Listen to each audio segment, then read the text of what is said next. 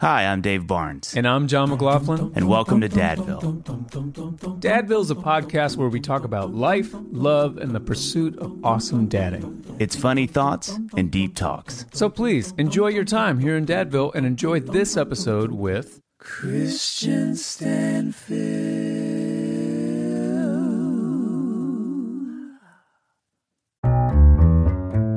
So I look Ben right in the eyes and I say, son, Uh-huh. this is a lesson you have to learn.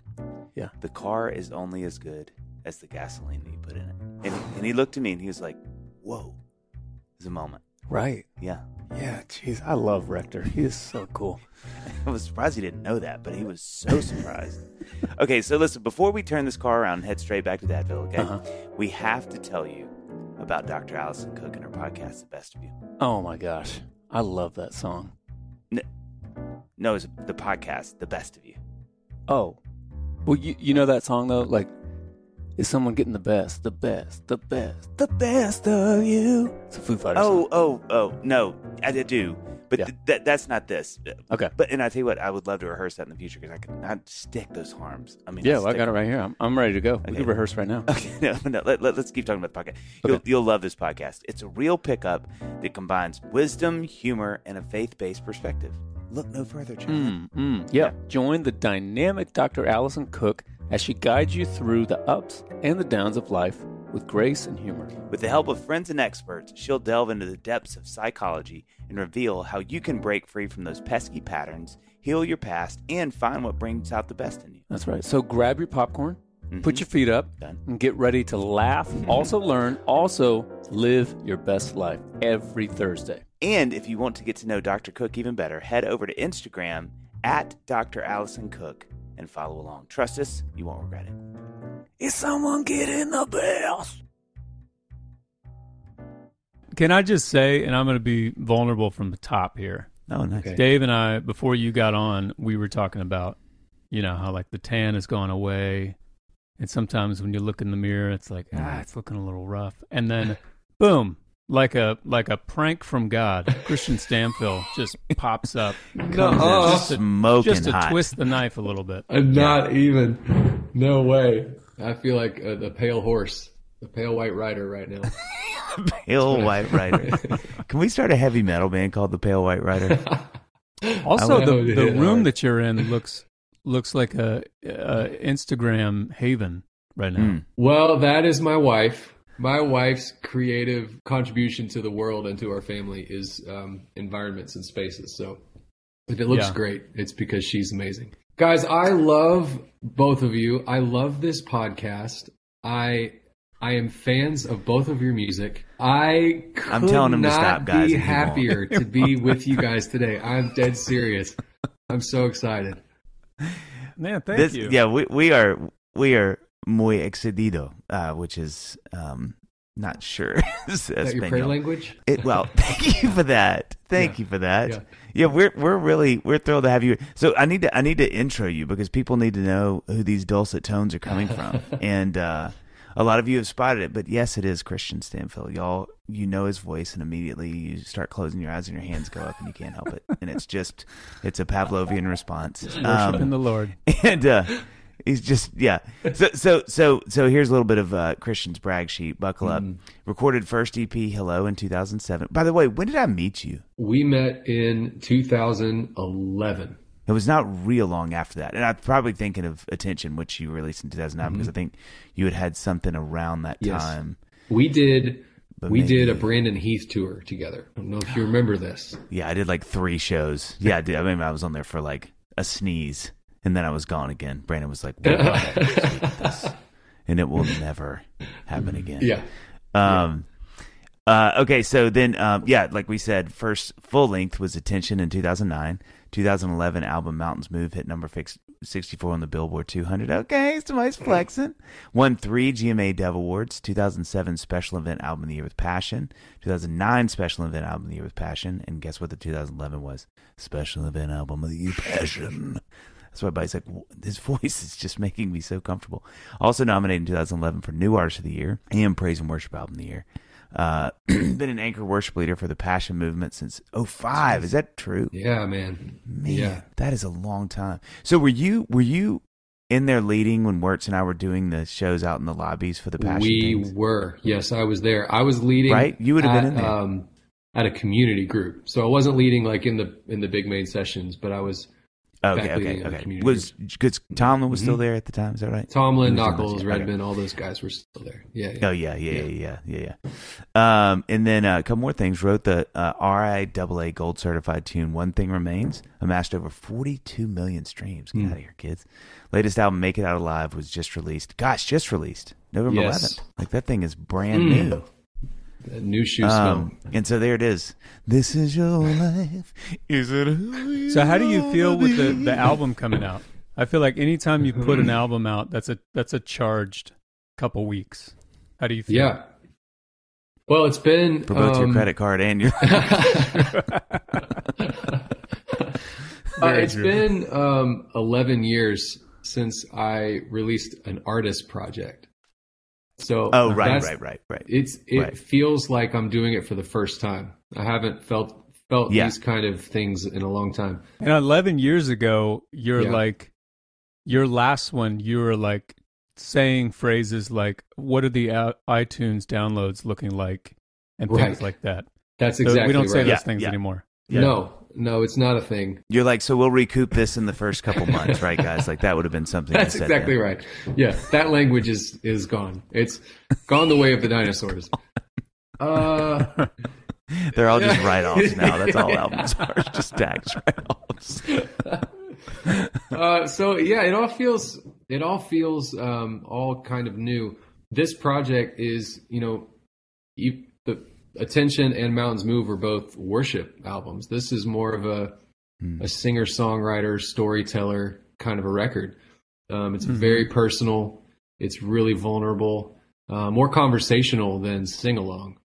And so uh, the tone of it is just completely different. So all the emotions and um, all the feelings around it are very different. I feel like, you know, with passion, everything is around the conference, which is so big and amazing, you know, gathering thousands of college students from all over the place.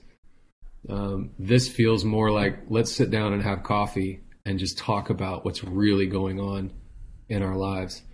Um, so it, it's a so different as you say that, I, I immediately that that was kind of one of the questions that I wanted to ask you about this record, and and because you know you have such an interesting career compared to really kind of anybody that lives in your space has a very different career than most of us do because you do kind of have two, um, kind of like two entities. You know, you're you're part of a huge worship movement and providing music that's praise and worship, but then you also like this record, you have your Yeah. own artistry, and that would is is there whiplash there at all? I mean, is that is that tricky to sort of do, Um, or is it nice because they're so different that you sort of have you can put this one in that bucket and then this one in that bucket, and it's nice and clean. Yeah, I mean, I think it's both and. Um, you know, I love Hmm. I love the church and I love the singing church.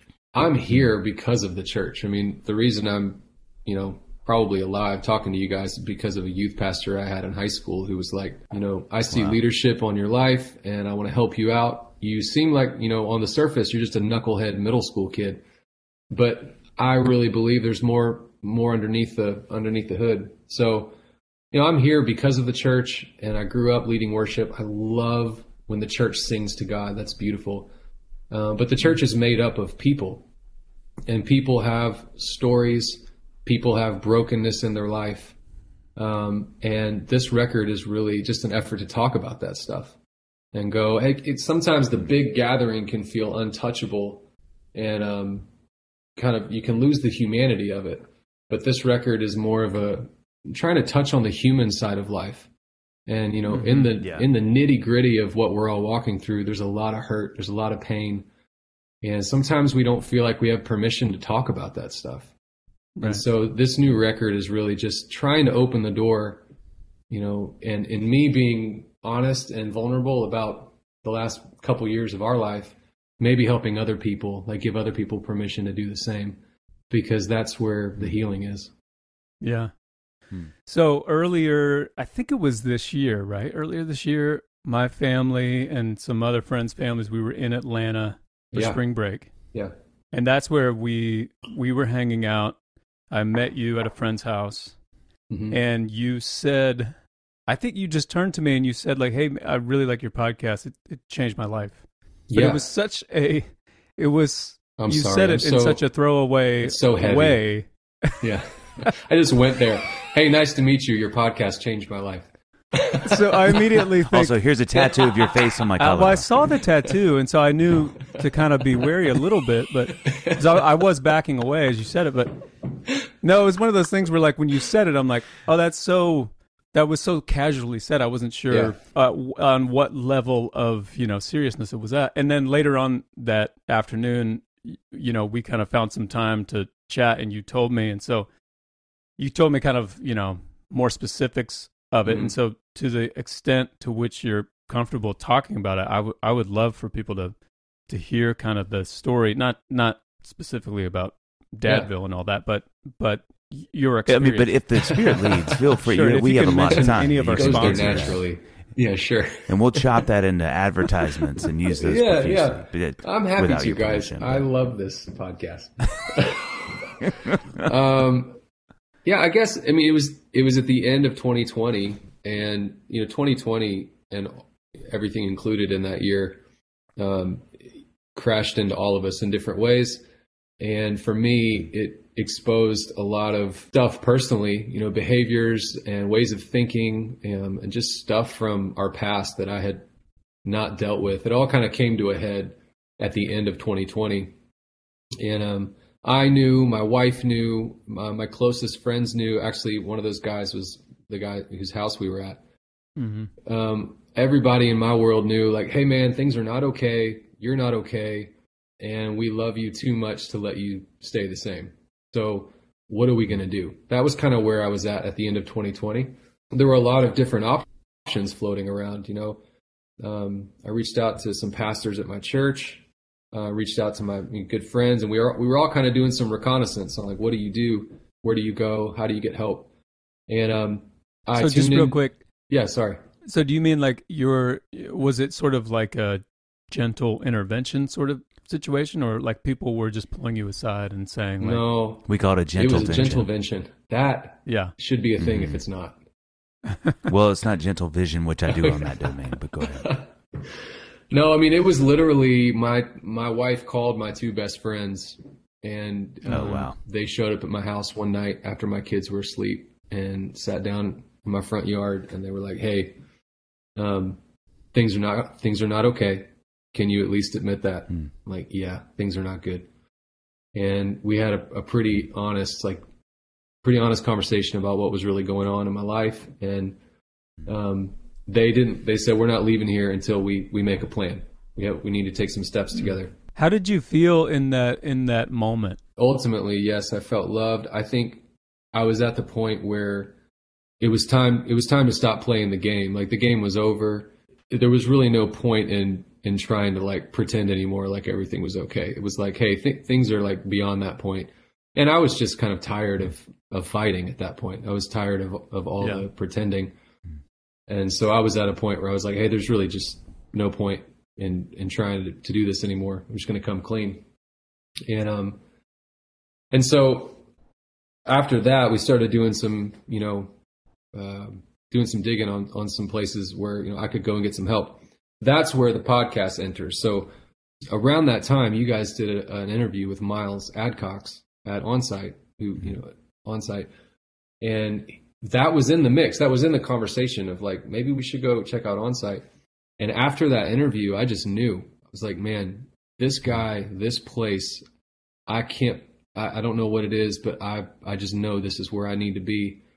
Um, called Onsite that week, got you know interviewed, whatever, did all the things, and um, ended up there at the beginning of 2021, and it literally changed my life.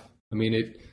Um, it was the, it was some of the hardest work I've ever done in my life. Um, it was super painful. It was very it was very raw emotionally, um, but it was what needed to be done. And um, I think you know you asked how I felt in that moment when my friends came over.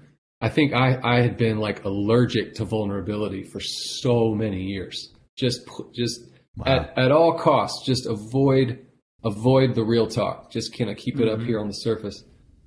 And um and I came back from. Yeah. And why why do you feel like that it, that was the case? You know, it's a good question. I I think um, it's a it's a a few different things. I think one, um, life starts to move really fast.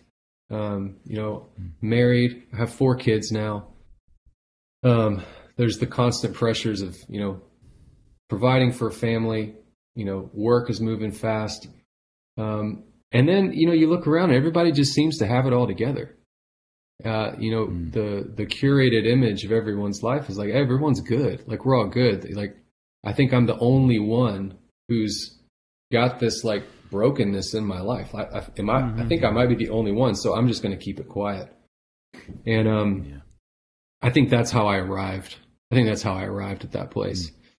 And um, but anyway, I came back from from onsite just like it it changed completely changed my life. Well, I was going to ask really quickly as you talk about onsite. I had a friend that uh, we had like an hour conversation two days ago because he just got back, and it, and I've had a lot of friends go and, and do mm. Onsite. And it seems like everybody's experience is obviously really different. Was yours one? Because like my buddy was saying, it was kind of a, it was like a, like I have people that come back and they're like, man, there were things I did not know that were mm-hmm. exhumed. And it was like, holy cow, there's, there's clarity. Like that's, the, there they are, right? I have some that are like, I kind of knew some of it. And then it was like a medium, you know, like my buddy said that. He's like, mm. there was definitely stuff I didn't know, but it kind of just solidified what my what I suspect. And then some people who've had a, like a lot of therapy go and they're like, it was just a nice refresher and got me, you know, what, what was that experience like for you? Well, I went thinking we were just going to talk about like the topical, like, here's the reason I'm going. Mm-hmm. I just need some help with this. Oh, you got, you got, you got. I got got. I got got. Real good. I got got. Yeah, after about after the first full day, I was like, oh shoot, like I got. I made a terrible for, for people listening who don't know what Onsite is in general, it's like a, it's very, it's based around a lot of like group, um, group therapy. You you come in and it's like first names. No one knows what you do, right? There is mm-hmm. no occupation being given. No one knows where you're from or all, any of that kind of stuff. Yeah, yeah. It's yeah. just it's just first name, and pretty quick you you start learning about people's lives. Yeah, apart from what they do, like what's yeah where they where they come from, family life, childhood, trauma, um, addiction, all these. I mean, it just all starts coming out on the table. And you were there for was it a week? Yeah, yeah, there for a week. Yeah. Oh wow. So so you you were done and and you were like, oh wow, that's. I mean, did you feel like your experience was one where you were like, oh my god, look at all this stuff? Oh oh my gosh, yes. So a lot of foreign things were like, or not foreign to you because obviously they're they're in you and in your life, but that you just didn't know were in there, kind of. Yeah, it, it was it was that. I think it was also some of it. Um, you don't even realize how these moments in your life or experiences have really affected you mm. as an adult. So these mm. things that happen way back here, yeah. you know, they connect to to things that are happening right now. You know, in the present. Mm-hmm. Um, I think the most powerful thing for me at onsite though was understanding that I was not alone.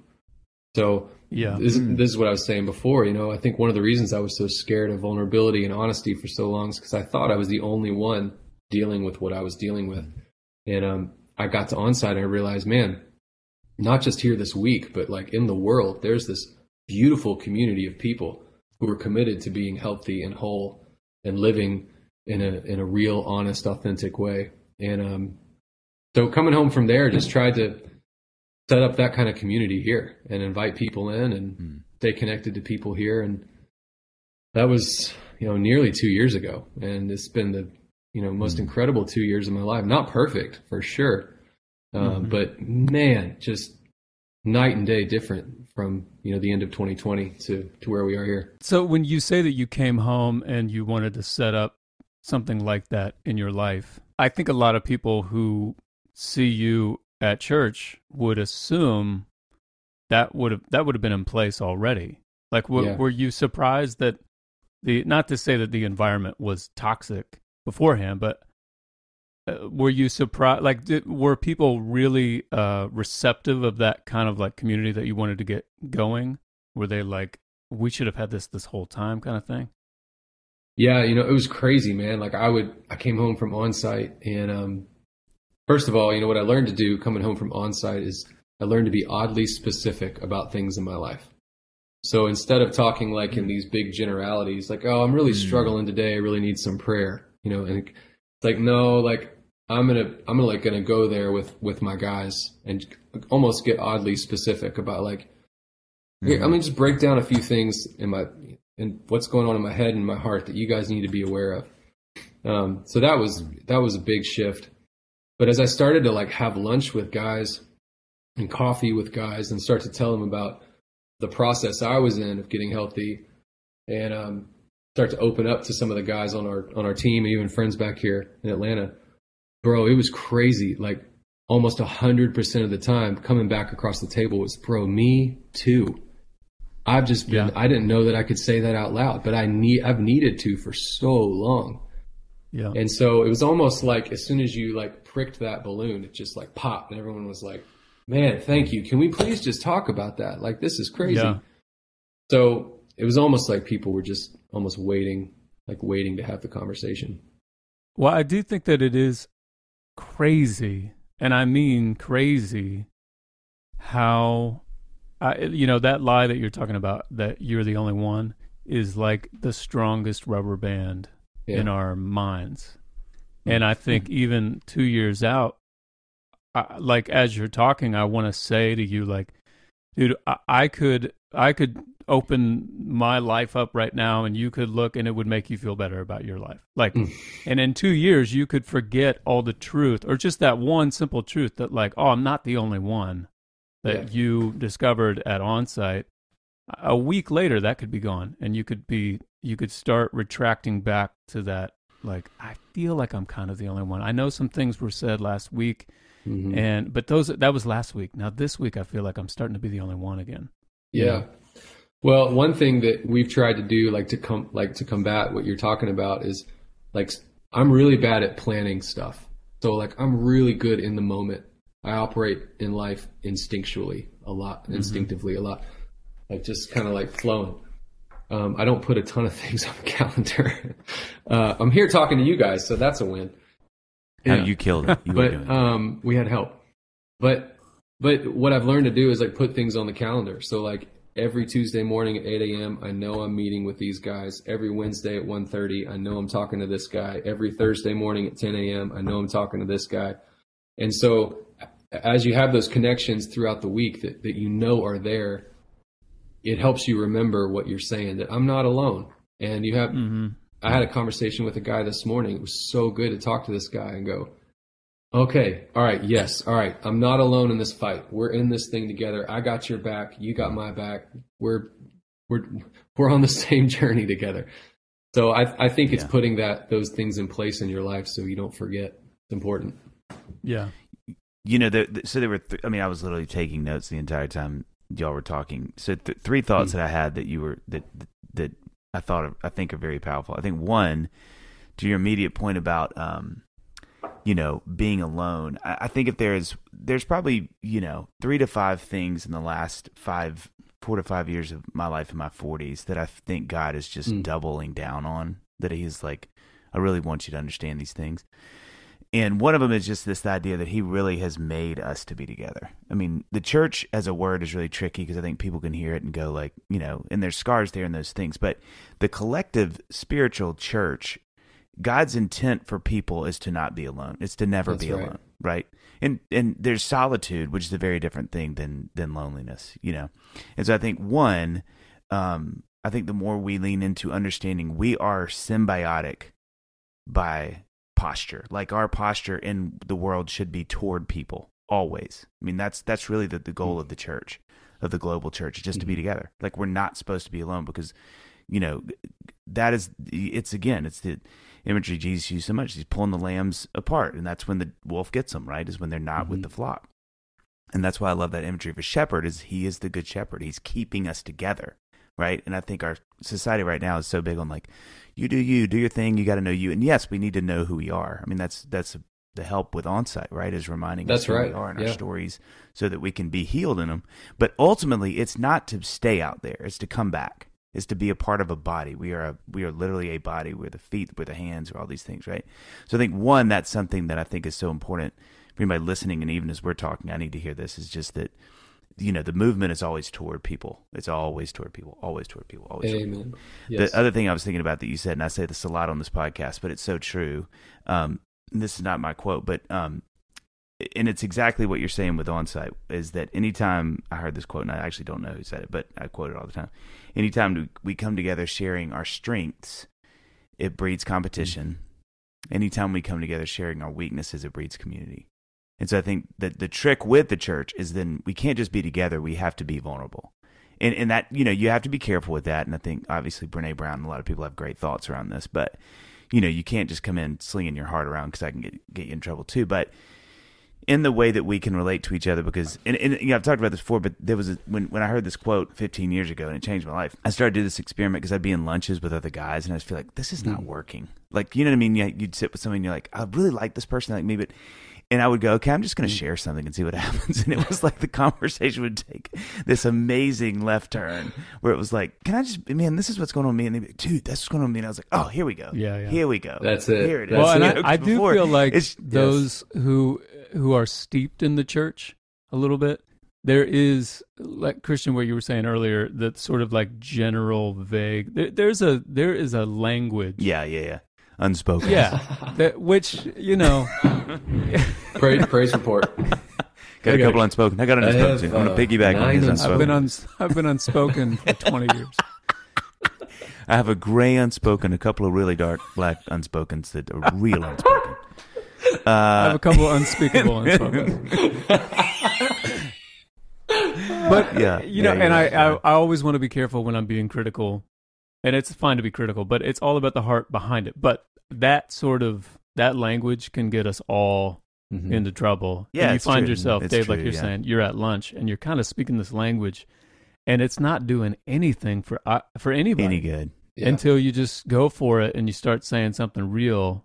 the thing it's it's the other thing that I noticed with that to your point, Jon, is like it, it it's a it's really a sociological joke in a funny way because like you'll I see it happen and what, once I heard that quote, it's like I, I entered the matrix. I neoed uh, because I was like I could see it happen. A guy would come in a room and he isn't meaning to do anything but just to make himself feel secure. So you just immediately start talking about good things, and then you watch the guy next to him and he's like, "Oh yeah, we just closed that deal on the big multi-billion dollar thing." Oh no way, are you dealing with Jim? He does all my deals, and I have a lot of deals that are multi-billion dollars.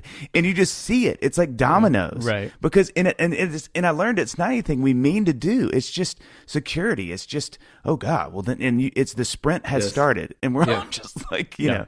Whereas if you see somebody come in and do the opposite, the opposite Yes. happens. It's Right. the opposite dominoes. It's like, man, I'm so, dude, God, can I tell you, man, we had, my wife and I had a fight last night and I'm still kind of mad. And I'm, you know, and then all of a sudden there's just connection, connection, Yes. you know. So I think, and, and then the other thing I was going to say, and just for those who are listening, I, I, can't, I really want to double down on the Onsite thing and, and more just there because I think that, you know, it's got less of a bad, um, rap Mm. these days for sure. But I think the thing that I was reminded of talking to my buddy about Onsite was, and you just said it so well, Kristian. I think for anybody listening that's like, God, I just got this stuff I can't shake, or and I think my promo for therapy, and I would I would say a lot more so for onsite because and Miles talks about this so succinctly and clearly in the two you know the couple times we've had him on is they've done all these studies to show that you know mobile therapy like acted therapy physical like when you're walking around and doing things which they do there these stories and they walk through all Like these exercises kind of it's really stuff. fascinating Yeah. Role play kind of yeah yeah which is a fun thing to say out loud. Um but it really is so helpful. And and and, and you know miles and they can show you the data where your brain just processes it so much quicker and more significantly than than just talk therapy which is still amazing. But what what I, i'm saying all this to say this. I think for those who are listening the the clarity and you just said this Kristian that's so powerful about great therapy is there are all these things that happen to us that we forget about but they iterate into these massive things later Mhm. in life. And, and you're like, why is it every time somebody does this, I get really mad immediately? And that's a big response to something that really good therapy and what onsite especially does is they start tracing it back and tracing it back. And you realize, like, my buddy had this thing happen. You know, somebody said something to him and he was like 11 Mm. years old, 10 years old. And it has informed so much of his life since Mhm. then Mm. and and that that kind of therapy somebody was able to go that's that's the Mm. thing and he was like holy cow that's the thing and so i think you know, it's just having somebody that knows how to sort of spelunk, Mhm. you know, that can take that thing into your soul and kind of, because I think, you know, especially in the church, you know, you can find people who go, well, God can do that stuff, and He can, He can, right? But He can also give people the gifts to do that. That's with you. exactly right. And I think that that's where it's so powerful to me is when you really do get with people who are so gifted, schooled, experienced, and gifted, and they kind of put on their headlamps and they just sort of take your arm and they just walk backwards into your Mhm. life. And and you're going, yeah, this is all the stuff, and they're like, no, this isn't normal. And you're like, oh, it's not. And you're like, no, no, no, because you're just used to the tapestry. You're used to Yeah, right. you know, like I laugh with a buddy of mine when he was getting married. He's like, "So, so what is marriage life like with your family? Like, what is it like bringing a spouse in your family?" I was like, "This is what I think it's like. It's like every day you wake up and there's this tapestry that hangs on your wall, right? And you're living by yourself, and you're like, that's the Barnes family, right? And that's what it is. And then, and of course, I'm I'm speaking in jest here because by the grace of God, I have great parents, but you know, we all have faults, but you know, then you bring a spouse in and you're like, that's the tapestry. And they're like, wow. And you're like, yeah. And they're like, okay, quick question. In the corner, there's a lot of blood and there's a dragon. And you're like, yeah, that's the dragon. That's the blood dragon. And they're like, well, no, that's, that's really, he's, you shouldn't have a blood dragon in your tapestry. You're like, oh, well, we, well, we do. And you're like, well, maybe let's circle that. And then like, and on the mountain, there's a huge demon that's shooting Yeah. fire out of his mouth. You're like, yeah, it's a Yeah. mountain fire demon. And you're like, well, that again is probably not something, but you're just so used to seeing it, right? You're just so used, this is my life. And I've just learned to acclimatize to it. And, and, and then you have these people that come in and go, no, we need to talk about those things. And all of a sudden you go, oh my gosh, as a 44 year old man, I respond this way when triggered by this thing because something that happened to me when I was nine. And that's where the freedom Mhm. comes, you know, is that when somebody can sit and pulls that thing out and you both look at it and they kind of twist it around, you sit and you deal with it, and there's a million ways to do that, that you really do get free of these things. hmm It's Yes. crazy.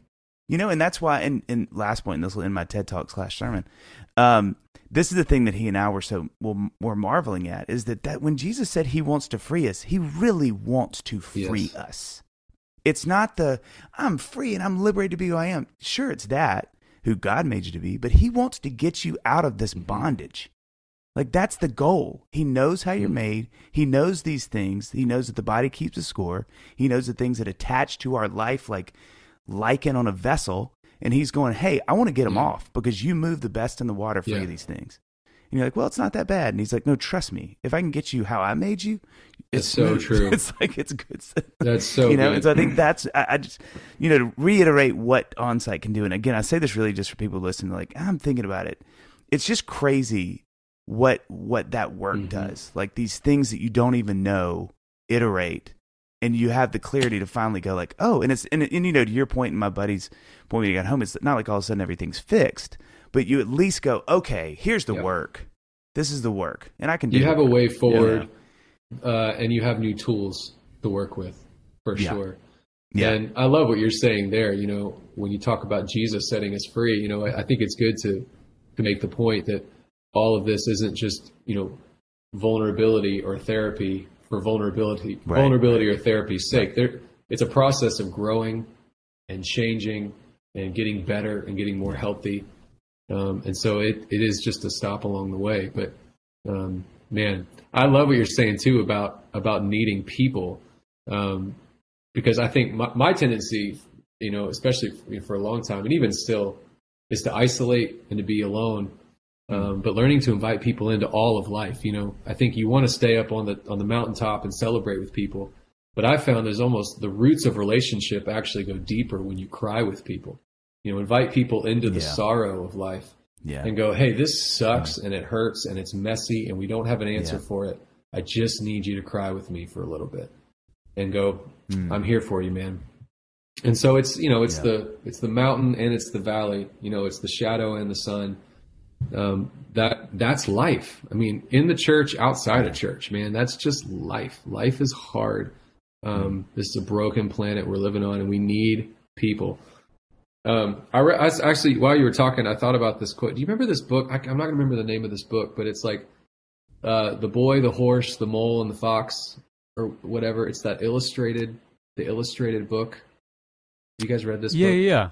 I do know what it's, you're talking about. It's amazing. I, I wish Yeah. I can't think of the title right now, but um, I, I read this quote in there the other day. It says, uh, "It's go with me here. It's a it's the horse talking to the boy, and he says, "When have you been at your weak?" Or it's the boy talking to the horse. Sorry. When have you been at your strongest? asked the boy, and then the horse says, "When I dared to show my weakness." And it's such an upside down way of thinking about it, but when you open up and you bare your soul and you show your weakness, that's actually when we become we, we start to become hmm. our healthiest self. That's when we that that is when we Yeah. get stronger, you know. and I can't tell you how many times I'm like, if you're gonna get on the roof, you have to have a ladder. And he's like, a ladder, more like ladder cry, which I guess was a Hootie and the Blowfish joke, but I totally missed it. I was so confused. we just stood there staring at each other. Yeah, and that's your first sermon Yes, you've ever preached. That's exactly how it ended. Insane. You're good. Oh, You're good. Can I tell you something? Please. It's an exciting day, Jon. Oh yeah, it is. The yeah. day is finally here. Yeah. All right. Let me guess. Okay. Uh, it's not your birthday. Nope. No, That's too early. Mhm. Uh, it's not the anniversary of you discovering my first Too album, late is it? That one. No, no, no. Today is the day Okay. that I kick off my new soap lifestyle brand, Dad and Suds. Dad and Sons. Yes. Sounds like you have quite the clean slate to start from, Dave. but wait, wait, wait, wait, wait, wait. Okay. You hear that? That sounds like the platform that's changing the game for millions of businesses around Mhm. the world, and that's Shopify. Shopify. That's Yep. right. Whether you're selling handmade soap, it is handmade, right? Yeah, yeah, yeah. Okay. Or Yep. custom T-shirts about soap. Yep. Right. hmm Either one, Shopify makes it easy for you to sell both online and in person. Well, you can wash away your worries with Shopify, Jon. and the Oh, best part is that Shopify covers all of your sales channels. Yeah, they do. You can use their in-person POS system Mhm. or their all-in-one e-commerce platform to sell your products. Yeah, and they've made it possible for you to sell across social media platforms like TikTok, where all the kids are, Facebook, where your parents are, and Instagram, where we are. Just knowing that helps me with my new song, The Scrub a Dub oh, Blues. Call yeah, me interested. Uh huh. It's Uh-huh. part of a concept album called Clean as a Whistle. Oh, I love that. Without a doubt, that album will be the dark side of the moon of its time. I'm telling you, for those of us on Instagram, we're going to love that. Plus, with Shopify's industry leading tools, you have complete control over your business and your brand, and you don't have to be an expert in design or code to make it happen. I can see it now a live album called Sud Symphony Mm. or Lather and Live. I, am workshopping it. Don't, Okay. don't judge those. All right.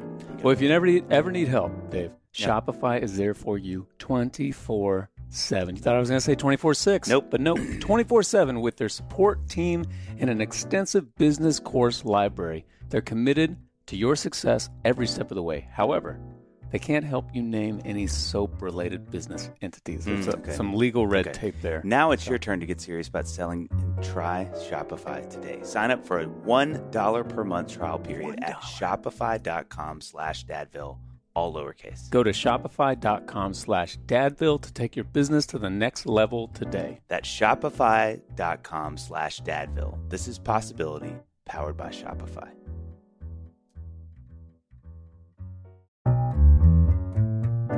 so I jump down from the monkey bars. I look at him right in the face and I go, more like my little pony.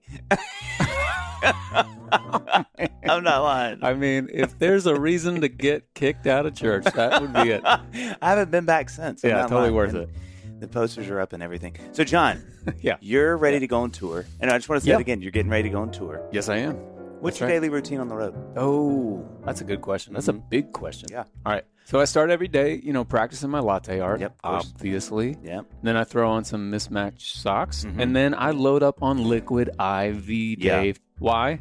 Yeah. Because it keeps me hydrated all day long. You know how sound check can get really Ah, dry. So dry, especially in Colorado. yeah. You know, Jon, liquid IV, and it looks like liquid 4, but it's not. It's not. But we know what the liquid's for. Mm-hmm. Liquid we IV is a hydration supplement you can add to water. One stick, just one package, and 16 ounces of water hydrates you two times faster and more efficiently than water alone. That's right. You know, with two times the hydration factor, how much time do you think you could save?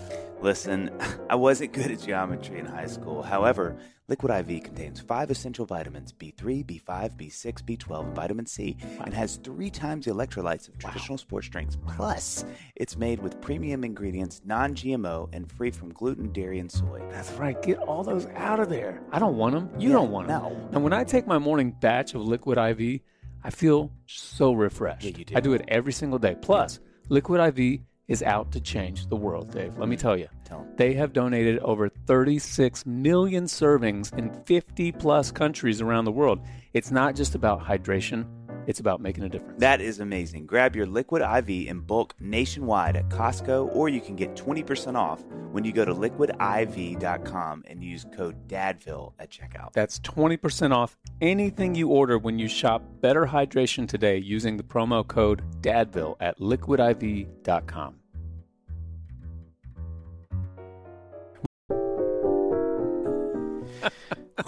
Man. Dave, Louise, yeah. I want to give a shout out. And when I give a shout out, I always know. laugh because it just brings me so much joy to give a shout out to. Claritin Yes. for supporting this episode and providing us with free Oh, samples. you know it, Jon. This time of year, my allergies are in fuego. They're Mhm. always on the attack, but I use this and you should too. Oh, I do, Dave. Every day in our house. Yeah. Luckily, for those of us who live with the symptoms of allergies, we can live Claritin Clear with Claritin D. Designed for serious allergy sufferers, which is, this is me raising my hand, Claritin D has two powerful ingredients in just one pill to relieve your allergy symptoms and decongest your nose so you can breathe better. This double action combination of prescription strength allergy medicine and the best decongestant available relieves sneezing, runny nose, itchy and watery eyes, and itchy nose and throat and sinus congestion and pressure with ease. Jon, I've been taking Claritin D for my allergies for a long time, and it's been an absolute life changer.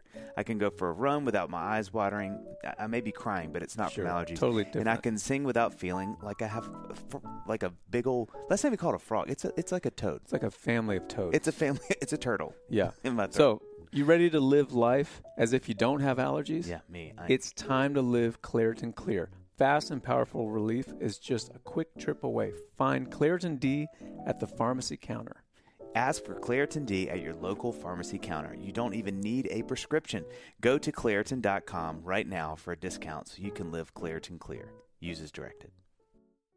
Which again, it's it's you know in our in our weakest, he's Yeah, the right, strongest. Right. It's like you suddenly have these moments in your life, like, oh, I think I know what he's talking Right. about.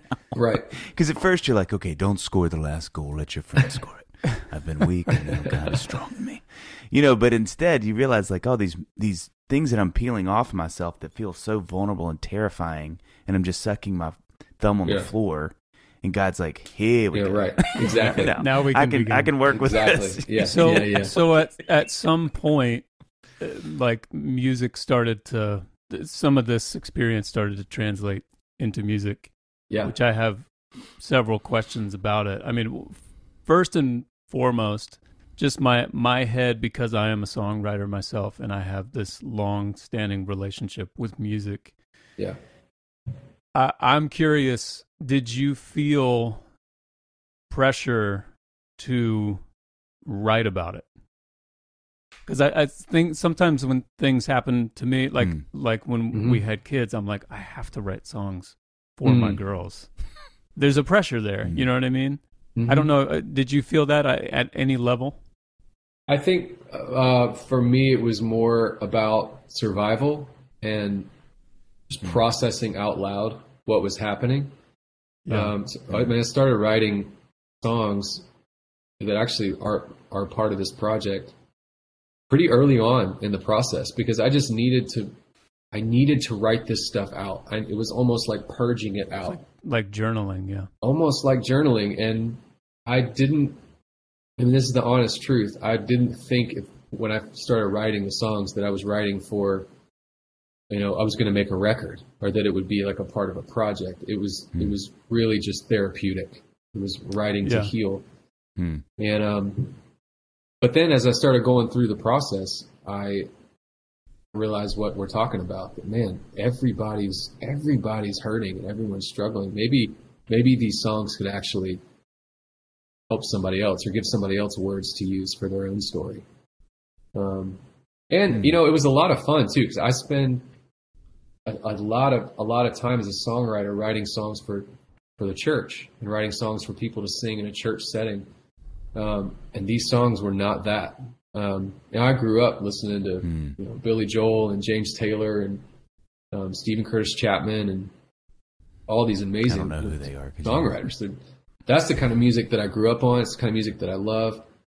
And so telling a story, was it was really just fun. Like creatively, it was so fun to just go Yeah. down this different path and and and uh, open doors that weren't you know usually open as a songwriter or as a creative person. Hmm. Um, so yeah, yeah, Did so so so one one of the things that um that I think is interesting about that is that there is such a difference in writing those kind of songs. Yeah. I mean, people I think if if they if they aren't music people or they don't write songs, it's easy to think like, oh, like praise and worship is just different words and and you sing it, but you said it so. I actually wrote this down because I thought it was so well said. You know, it's it is kind of the difference between a sing along song and something that that is just not that. Mhm. You know what I mean? Like you want to get people. I mean, that's the you know I think good praise and worship has a collective Yeah. feel. There's something about it that invites you to sing along. You know, and that's a very different thing than than a, really kind of the, a lot of music, even pop music. I Yeah. mean, some of it is meant to be, but a lot's just meant to be listened to and Mm-hmm. enjoyed. You know, um, and so that would be a really different way to Mhm. write. I mean, it would feel like putting a different hat on in some yeah, ways, right? Yeah, absolutely. it's like you said, it's freeing Yeah. in, in some ways, like you said, because you're like, oh man, I can actually make this a little more nuanced or use words that are not the words I would use, you know, to to invite people into as much as to listen and observe and take it in a different way. Yes, it is. It's definitely more of a storyteller approach, and um, I, I think sometimes you know with with songs like this, I, f- I felt okay about writing very personal, very specific lyrics in these songs, and not having to explain them, and just put the, put them in a Yeah, song yeah, and say, yeah, yeah, if Yeah. if you really want to know what it's about, you can just listen to the song or listen to the project. You'll you'll you'll figure it out. Or what does it mean to you? You know. Yeah. But in a in a worship song, it's you're you're um. I want to give context for the truth that we're singing and help people understand. Trying to as a as a worship songwriter, you know, you're trying to remove all the roadblocks, you know, so that people can just get That's get in the current and just sing get in there. and yeah. And uh, that's always been my goal, at least as a worship songwriter.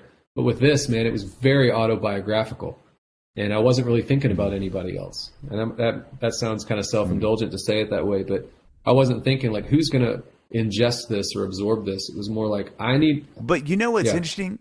That as you say that, that really is probably the best qualifier I can think of the Hmm. difference of those two things, and, and, and not in a selfish way. To your point, being an artist that's a singer songwriter that's not doing praise worship, the best you can do is to get lost in who you are and not think Mm, about it. wow, yeah, The most detriment that comes is worrying about what Yeah. everybody's going to think about it, or is this something about? Well, else we? Dave and I talk about this all the to- time. How there's like this this sort of weird dance that's it's like an unspoken dance where like your fans, if they loved that last record, they kind of want a different, or they kind of want the same record, but they want a different record. And as soon as they feel that you're trying to sort of like edit to them, Mm. then like the magic is lost a little bit. wow, Yeah, it's gone. Mm. You know.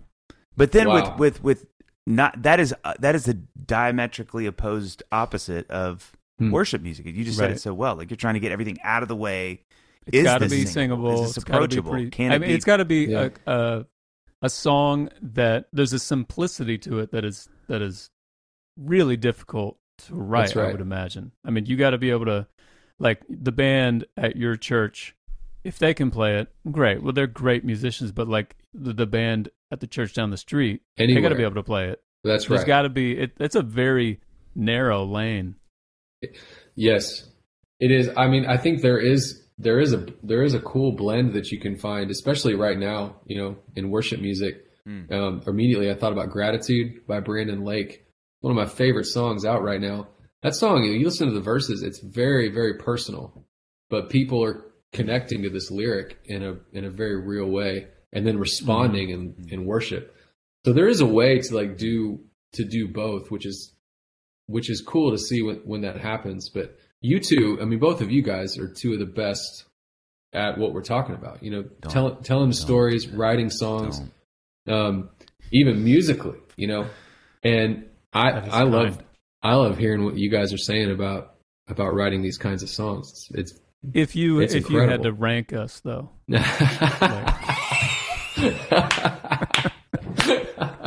and with everybody, and I literally mean everybody that's ever Yeah. made music. Let's just Let's take, just our, take time. our time. And, uh, yeah, yeah. No, no, I- Let's, let's I- make a list. yeah, yeah. I- I'm so fascinated with with any other songwriter, especially when it's someone who has got you know like the three of us who have Mhm. done it for a long time, because you've got that beginning part that Dave and I talk about that that beginning where you're just everything you play. hmm It's maybe the first time you've played that chord, and you're like, Yeah. it's everything is a discovery. You know what I mean? and you're not tired of your own voice yet, and everything just feels like kinetic, you know, and Yeah, it's just The boy, it's coming out. It is. And then, you know, 17 years later, it's like you can't, I can't find a key on this piano that I haven't played You a haven't hit. million times, you know, That's right. and Yeah. yet there is Yeah. something about some new idea that is Mm. just like magic and you're like i don't know why i've played this a million times but it feels different now you know what i mean yes. yeah Yes, absolutely. And part part of the magic of the last couple years for me was disconnecting from the expectation and just hmm creating. Not Yeah. thinking about the consumer or who it's for or the function of it, but just creating and falling in Yeah. love with being a creator again. and, you know that i feel like dreaming. you know you Mm. people might be listening to this who are not musicians or maybe not quote Mhm. unquote creatives but as you're talking about you're specifically talking about music and Mhm. and your last couple years uh, your relationship with music has been like you're saying just forget about everything else and just create Mm-hmm. forget about expectations and it really is just exactly what you were talking about in the beginning with your actual life i mean we all are creative we all are like living our lives Yeah, that's right. and Yeah. you needed to forget about these these faux expectations Mhm. on both sides Fake faux expectations. expectations that you have for other people and Mhm. just like and just live your life so for those who are listening who are not quote unquote like creatives or writing a song or whatever it's the same rule of thumb for Yeah. a life you know That's right. That's right. Beautiful, man. Wow. Thanks. Um, so I want to digress just for a second because we we want to talk about the fact you have four children, which Yes. is amazing and is well you know everybody more than you and your who anyone who has one more kid than you have is crazy and so i was thinking before this interview i'm thinking well, i think dave's crazy because he has three kids and then Mhm. dave by definition thinks you're crazy because you've got four kids yeah. it's just how the rule works But you think, but but if you're staying with the math, you think he's Twice twice, as as crazy crazy. as me. I might be. So he, okay, I want to digress for, on two points quickly before we get to the kids. Can you do you have any good um, worship fail stories? Because Oh I feel gosh. like you might have one. oh or my two. gosh. Um, yes, I do. Because I feel like failing for me and John is kind of like cheating. Yeah. it's like nobody's singing with us. You know what I mean? The, the, the expectation is very different because like we can go out and fail. And it's funny, and you forget a lyric, or oh, I started too fast, or whatever, whatever. with you though you know, you, Yeah, somebody might have just like, that's a been lot at stake. about to accept christ that's right. the next People's word, eternal destinies hang word. in the balance. Is right. That's yes. Yeah. It's just a lot more stakes. I'm curious if Um, you've had something. I mean, there's a couple. I've told this story before, but so our song "Glorious Day" is you know this big celebration, like just you know big moment. Uh, one time, so there's this moment right before the bridge happens where I would always try to like talk to the crowd and get people fired up about what we were singing and kind of like infuse some like leadership there. And um, I would always lose the one, like always, always. I would I would count us back in at the most wild moment in the bar, and and our our MD would get so I love this. he so would laugh, much. but he also started to get kind of frustrated. He's like, "Man, Yeah. Stanfill, you just got to count to four, bro. Like this is not this is not hard." And so after it happened a handful of times, he said, "Listen, if this happens again, the song is in D." He said, "We're we're we're going to change the key up to E for the bridge." So he was. I, I was like, "Ah, bro, that's hilarious," and I'd forgotten about it.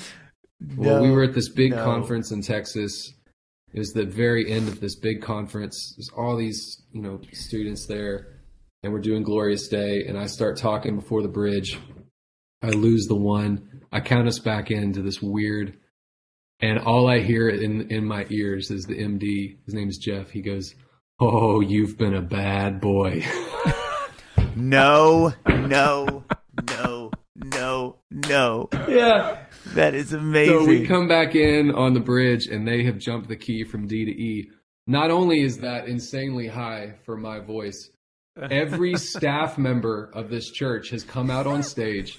There are beach balls everywhere. I'm getting hit in the head with beach balls. The key is different. I can't sing it. The band is losing their minds. They're laughing so hard. And it was a complete cluster. that is it was wonderful. unreal. So great. oh, That's you've so been a bad. Oh, you've been a bad boy. All right, guys. yeah, We're having. that's right. That's Beach right. balls. Beach balls. That's right. Beach balls. Beach ball. And people are taking selfies on stage, and I, I am just, I That don't even hilarious. know where I am anymore. Anyway, It's that's a Oh whole other gosh. skill though to be like to be playing. You're in the song. You're in the song, and then you're gonna talk. oh, You know what I mean? It's a different part of your brain. And the I'm band would trying try to to, tell me, you. they're like, "Hey, man, this isn't that hard." Like, and you know, they're doing all this complicated musical stuff over this musical interlude thing. I'm like, man, I am such a basic musician. I cannot follow. So would you? You would just you would just lose where they were, and then because I'm sure it's kind of like It's washy, and it's like vibey, digga right? digga digga bow. Yeah, so it's not like digga, dun, bow, digga, digga, yeah, yeah. bow bow. You know, it's like all these like hits and stuff. Yeah. and I'm just Yeah. losing the one. It's, so you would just go here we go one two. You just And pick they up would wherever you have to wanted go with me. You know, so here we Right. go, one, two, three, and they're like, "Where are you? Like, what planet are you on, man?" Like, it was. I love that so. That's where it all came to a head. Okay. c- But- can I ask Oh my one gosh. more aside? Now that we've done the, the worship Yeah. Digression Yeah, too. yeah. I I have really wanted to ask you about this because you are in the worship space and you Mhm. are a, a cool looking guy. You got you got everything's put together. You got cool clothes on, everything. Uh, Maybe your wife picks out your outfits as well, but No judgment there. No judgment. okay. Preachers and sneakers. What are your? I'm sure this is probably a longer conversation, but Oh what what are your thoughts on preachers and sneakers? Because when that came out in 2019, maybe early 2019 is when it kind of when I was aware of it. hmm I and I'm not in the in that world, you know, but I was just like I I hear both sides, people who are sort of for it or against it to oversimplify it, but I was just like I think this is good. This is a good conversation that we're having. This leads Yeah. to good conversations. But you're a little more in the crosshairs. Man, uh, I don't feel like I know enough about it to like weigh in, and I don't feel like I'm trying to dodge your question. I just I haven't followed the account super closely. I haven't read the book. I don't know any of like why, like why all that's out there. Um, I think I will say like I think it's good to not take ourselves so seriously, and I think it's Yeah. I think some of that stuff is just funny, and I think that's okay. Um, I think it is touching it like on a deeper, something on a deeper level. Um, Hmm. that and it depends on who you ask, and uh, you know, people have different different stanzas and all that stuff.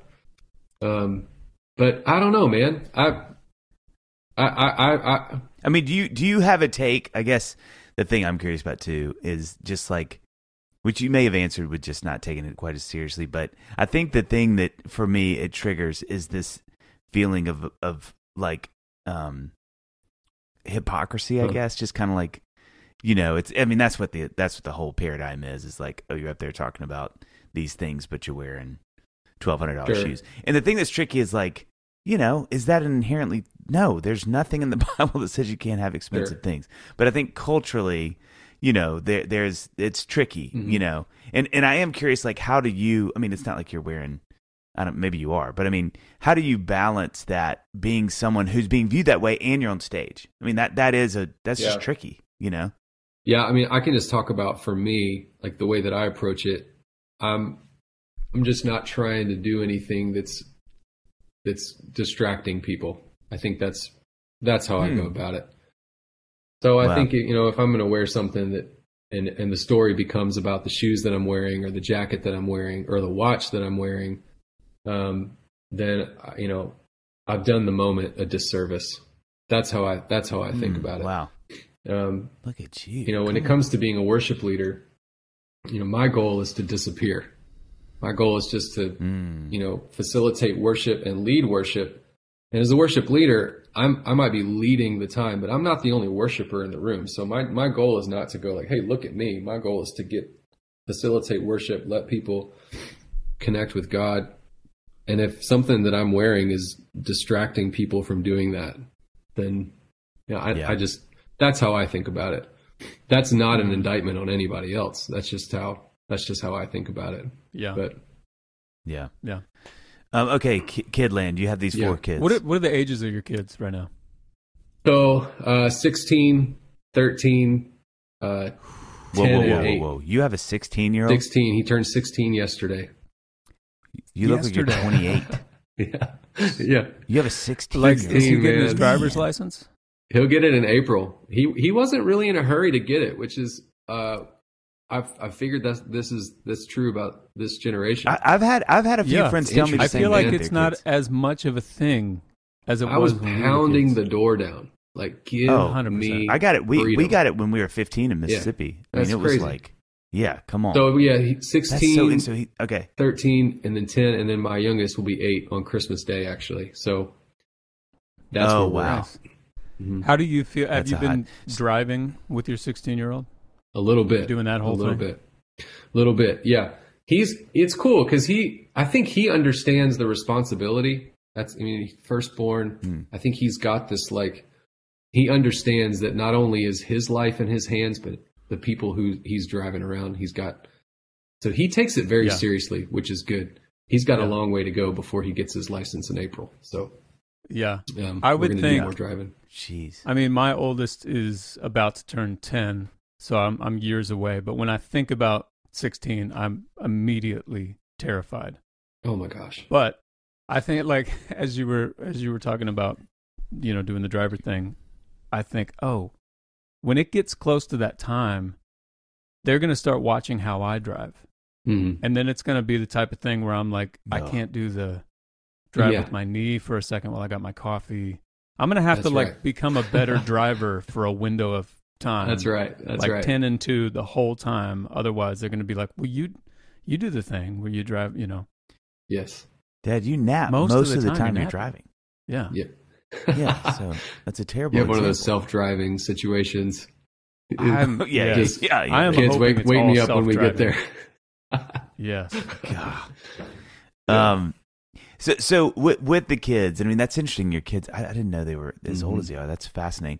What what is what in the season of life that you're in? What is really fun and sweet right now, and then what is like hard?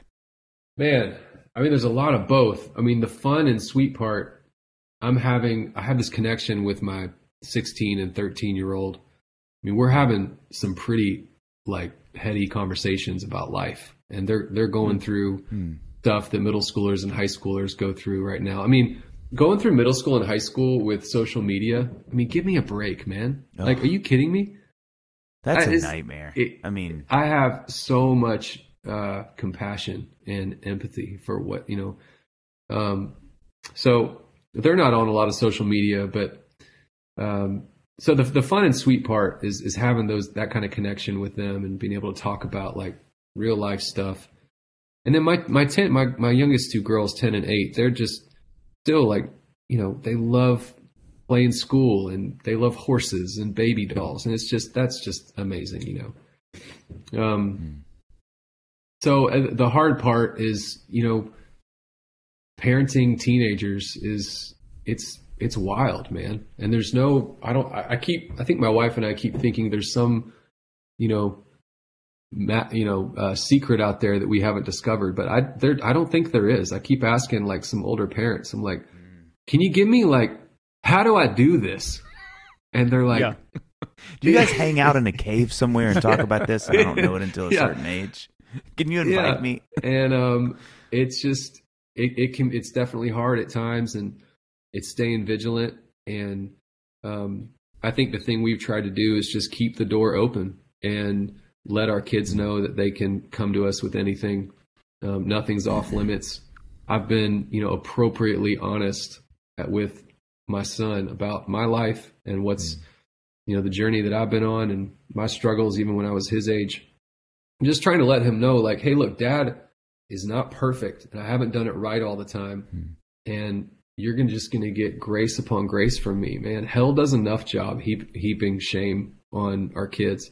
Mm. Uh, my wife and I want to create an environment where they know they get they're going to get an embrace and they're going to get grace and no judgment. Um, you know, we have to deal with sometimes. You know, you make you know decisions. There are consequences, and we'll walk through you with that, but or with you through that. But um, yeah, I think just try. Or through you with that is just as Right, appropriate. right, right, Always. right. yeah, but yeah, man, it's we love it though, man. I it is it's the the hardest and the best thing that that I do being a dad Yeah. and raising these kids, man. It's they're just they're amazing. They're miracles. I love them so much. Hmm. Love them. So you mentioned uh, how you were talking with your son about you when you were his age and all that. And uh, uh, one thing that I feel like I do a lot, I think it's good and bad, is I I really compare like my daughter's childhood to my childhood Mm. at any given time as much as I can do that with you know my memory and all that kind of stuff like I feel like I'm always trying to gauge it a little bit do you do you do that Yes, I do. I mean, I think about when I was, um, you know, my kid's age. Uh, I mean, it's what we were talking about earlier. You know, I didn't have near what available to me what they have available. You know now, yeah and um, our childhoods are very, very different. Um, but I think I think my my struggle a lot of times is comparing myself to other dads. I think that's that's the hardest thing for me. You know, I look at other kids Hmm. and I go, "Dang, man, that dad's doing a way better job than I am." you know what I And mean? what is what is your thing with that? Because I feel like I I think I do that as well too, and it's always there could be maybe a dad who is you know I don't know rolling up, taking like buying his kid some big thing or whatever. And that wouldn't phase me at all. It would only phase me if it's like the area of parenting where I feel like I'm failing or something like that. You know, yeah, if I, saw a understand what you mean. dad like, you know, he's he's he throws his phone in the lake and then is just staring at his kid with like unbroken eye contact. Um, that's the guy that's I'm like, oh, I'm doing it wrong. That guy's got it all right. You're like, first of all, he's wasting his money. What an idiot. littering. Also, he's terrifying his That's child. He is terrifying his child. very Blink. dramatic. Just But I blink. think my thing is like dramatic. Dave and I have talked about a lot. Like, what's the thing that that will make you feel at the end of any given day like you had a good day as a dad? And I Mhm. think I have to have like a moment with each of my daughters. And it could even be a moment where I feel like I'm really like engaged with them. Like I'm playing with them. I'm not I have a guilt about work. I've got a guilt about phone, computer, all that Mm. kind of stuff. Like I, I want them to feel like I'm really present with them, even if it's just a, in a moment. So that's my thing. But what's the you know, what is there an area where you feel like you're a little more vulnerable and looking at other dads and comparing yourself? I feel like uh, I I relate to what you just said. I think it's the connection piece for me. I want to be connected to my kids on a heart level and be interested in what they're interested in. I want to look at them in the eye. I want them to feel my attention on Yeah. On any given day. And hmm. some days I do that well, and some days it's harder to do that. But I think where I get where I play the comparison game is when I look at other dads and I think that dad's doing a great job of creating experiences for his son or creating experiences for his daughter or Yeah. look at the way, you know, his son, you know, carried himself in such and such setting. Like, oh, in, he, he's really raising it. That that's where I I start to compare my my my dadding to other dads. Um, Yeah, yeah. Yeah. But so much of that is self inflicted, man. Like we're all our worst, our own worst critic. You know, if I had my daughters or my son here, they'd be like, "Dad, you're you're doing a great job. Like we know, Yeah, we I know. that I you know. love us I and know. you make sacrifices, and we feel you. Like you're you're good. I'm just so hard Well, you know, the the Yeah. thing that I- I think the biggest the biggest encouragement I always get because I think, you know, every dad we have on talks about this is just that. Gosh, you know, am I doing? Is it working? Am I am I being conscious? Am I being present? Am I whatever? The thing that I think all of my older dad friends say is like just the fact that you are wondering that means you're doing then you're doing fine. and I was like, okay, that's That's right. word. It's proof of life. you know, it's just so. It, yeah. Yeah. there you go. It's But proof then, of of life. And so I think for me, where my mind goes is but there's got odds are there's got to be one dad who's like well that guy actually did wonder and never did anything about it Sure. just statistically Yeah. there's got to be one which kind of is the same He's drunk on that raft the in same the backyard. in the uh, pool. thought as the i'm the only one you know what yes. i Right. sort of in that same it's on that same sheet of paper I, I found a lot of freedom too in realizing that one day Isaac will be sitting at a place like Onsite or with somebody going, I wish, or my dad dropped the ball in this way, or I wish my dad, like we don't, we don't get to escape that, Yeah. you know, like I, I'm not Yeah, the right. perfect That's dad. right. You know, right. I'm Right. trying to reflect That's the right. image of a perfect father, but I am not the perfect father. So I, Hmm. I've had to let that go. I think for a while I thought I will Yeah. be the one dad who doesn't put their kids in therapy. Like you're wrong, bro. That's not going to happen. No I think it's gone from me from from exactly what you said. That feeling of like I just want to be the dad that they're like, no guys, and I hear you crying about your dad, but I'm crying for different reasons because my dad's the best. He's Captain America, but Shrek, but also a little bit of Alf. It's a weird kind. The um, but I feel like I feel like for me that the thing that I've changed from is that which you said that that I want to be the one mm-hmm. dad. To I'm like, you know what I want to be now? I want to be the dad that when my mm. kid comes to me, I mean, this is why we apologize so much mm-hmm. now is we want to set this path up is when he comes in and say 25 i just had my first therapy session or whatever and there's some junk that you did. And i go Yes. yes. So let's tell i know myself enough to know i probably can say this before you did but you go first. And that's what i want to be. Is not, not necessarily dad's like nothing ever happened but the things that did i know i'm well acquainted enough with my sin to go yes uh, everything you've said is very that's on brand for me and i'm so sorry and let's talk about it There you know? go. i'm like Yeah. that that that's where i want to be yeah. you know like i can't do the Yeah. first thing but i think i can do amy and i always tell each other like and we know we're gonna be we it's got that day is gonna come hmm and it's probably gonna be they're gonna say the thing that we swore we nailed That's you know what i mean yeah. Yeah. It's going to be the one Yeah. thing that we're Yeah. going to be like, oh, no, no, no, hang Yeah. on, not not that. They're like, you tickled way too hard. oh my gosh, I need to tell you this really quickly. And then we're gonna do the last two questions. This was the cutest thing in the world, and I can't believe I'm telling the story, but I just have to tell it. We're sitting in the car the other day, and I was, you know, my kids are still young. They're um, 11, 8, and six, and I've just, I just felt like I've just not been nailing it lately. It's just the holidays, and you know, we've just been around each other a lot, much. and and and it can get Mm. tricky. And so I'm in the car, and, and we're driving to school. I can't believe I'm saying this, but, but I go.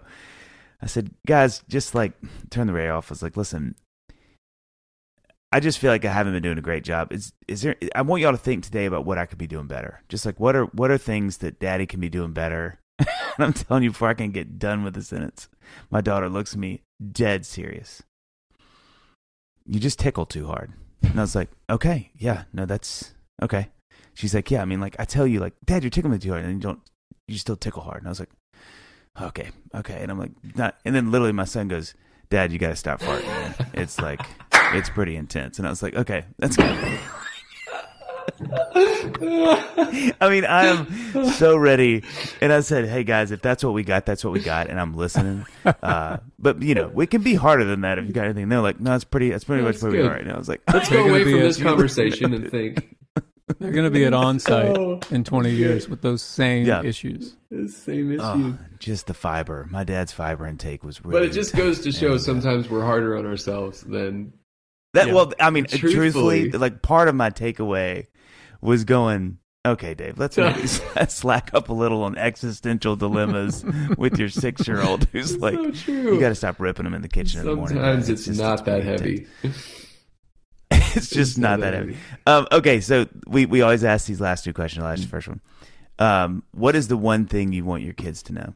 Mm, man, I mean, I I've listened to this podcast a lot, and I kind of knew these questions were coming, and I tried not to think about them beforehand. but now, like in the moment, there's this like. I just think I want them to know that I'm a safe place. I think I think that's what I want them to know that they can come to me with anything. Um, the door is open, and that my arms are open, and that dad's dad's a safe place. There's never any question about how I'm going to respond when they come to me with something kind of heavy or hard. Mhm. Um, I can celebrate with you, but I can also cry with you. I think that's I think that's what I would want them to know. yeah. That's great. Last question. What do you want your kids to say at your funeral? I I think I would want them to say that he was the real deal. I think Hmm. um, I think I would want them to say like what what you what you see is what you get. Like he was the same the same person at home as he was Hmm. on stage. He was the same person at home as he was at you know hanging out with his friends. Um, I think that's I think that would be a pretty uh, a high compliment just to know that Yeah. like there was this um yeah that there was uh you know this sameness of Yeah. how it was at home and how it was professionally and all those kinds of things like he was the real deal he he's yeah Well, man, thank you so much. Give it up for It was great. Yeah, thank with you. you. I've been really Thank you, looking thank forward you. to this one. thanks guys